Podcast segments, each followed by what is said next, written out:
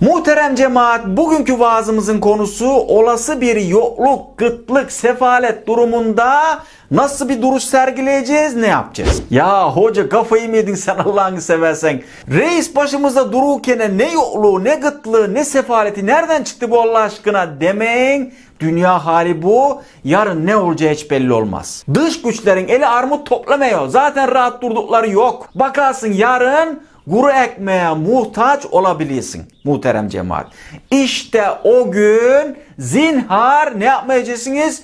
İsyan etmeyeceksiniz. Mesela şeytan hani diyelim ki mesela şeytan o gün kulağına ya reis 1200 odalı saraylarda keyif sürerken yüzlerce araç, binlerce koruma, konvoyla evine gidip gelirken bir eli yağda bir eli bağdayken ben niye kuru ekmek soğana, soğana muhtaç oluyorum arkadaş? Bu ne iştir? Demeyeceksin. Şeytanın bunu kulağına fısıldamesine izin verme. Şeytana defol git diyeceksin. Defol git. Bismillahirrahmanirrahim de gönder başından sav. Ya arkadaş benim evime haciz gelmiş. Ümüğüme kadar borç batağında ben yüzerken reis niye sit alanına yaptırdığı yazlık saraylarda sefa sürüyor? Bizim oğlan ya.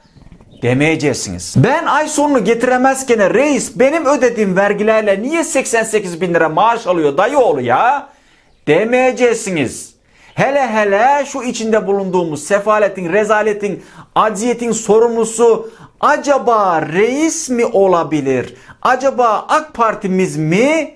Aklınızın ucundan bile geçirmeyeceksiniz muhterem ve muhteşem cemaat. Şeytana uymayacaksınız. Koca karılar gibi böyle vıdı vıdı yapıp gıybet dedikodu yapmayacaksınız. Neden? Çünkü gıybet haram, dedikodu haram. He ama muhalefetin arkasından istediğiniz gibi böyle konuşup sallayıp küfredebilirsiniz arkadaşlar. O serbest. Onda bir sıkıntı yok. Evet muhterem ve muhteşem cemaat gıtlık ve sefalet durumunda ne yapmayacağımızı ne demeyeceğimizi öğrendik. Şimdi olası bir gıtlıkta sefalette ne yapacağız ne diyeceğiz.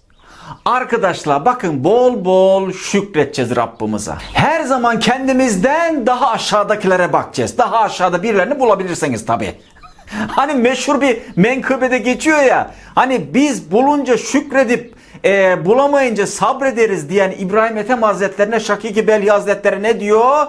Onu diyor Horasan'ın köpekleri de yapar diyor. Bulunca diyor dağıtacaksın diyor. Bulamayınca diyor şükredeceksin Rabbime diyor. Bunu bak buna. Görüyor musun şükretme metoduna? Yani bu ne demek? Bulunca camiye vereceksin, bulamayınca şükredeceksin muhterem cemaat. Çok fazla kurcalama, çok fazla sorgulamayacaksın. Kurcalama. Çok basit. Ya diyeceksin. Peki ya bugün iktidarda muhalefet olsaydı, CHP'ler olsaydı? Yemin olsun var ya bize zorla heykel kemirttirirdi bunlar. Heykel yedirdi diyeceksin. Ve AK Partimizi, reisimizi desteklemeye devam edeceksin. E, bu arada e, destek demişken muhterem cemaat çıkışta para toplayacağız.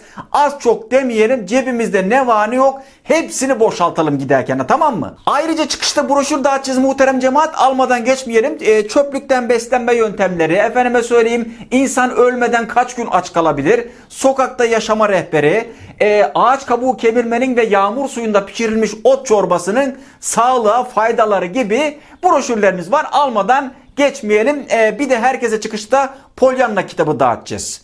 Ne olduğunu ben de tam bilmiyorum. Dünya klasikleri okumadığım için bugüne kadar. Bir okuyun bakalım faydası olur dediler. Biz de dağıtacağız çıkışta. Evet anlaşıldı mı? Hadi bakalım Allah kabul etsin. Eleyna senel kelem. Heblegan nizam.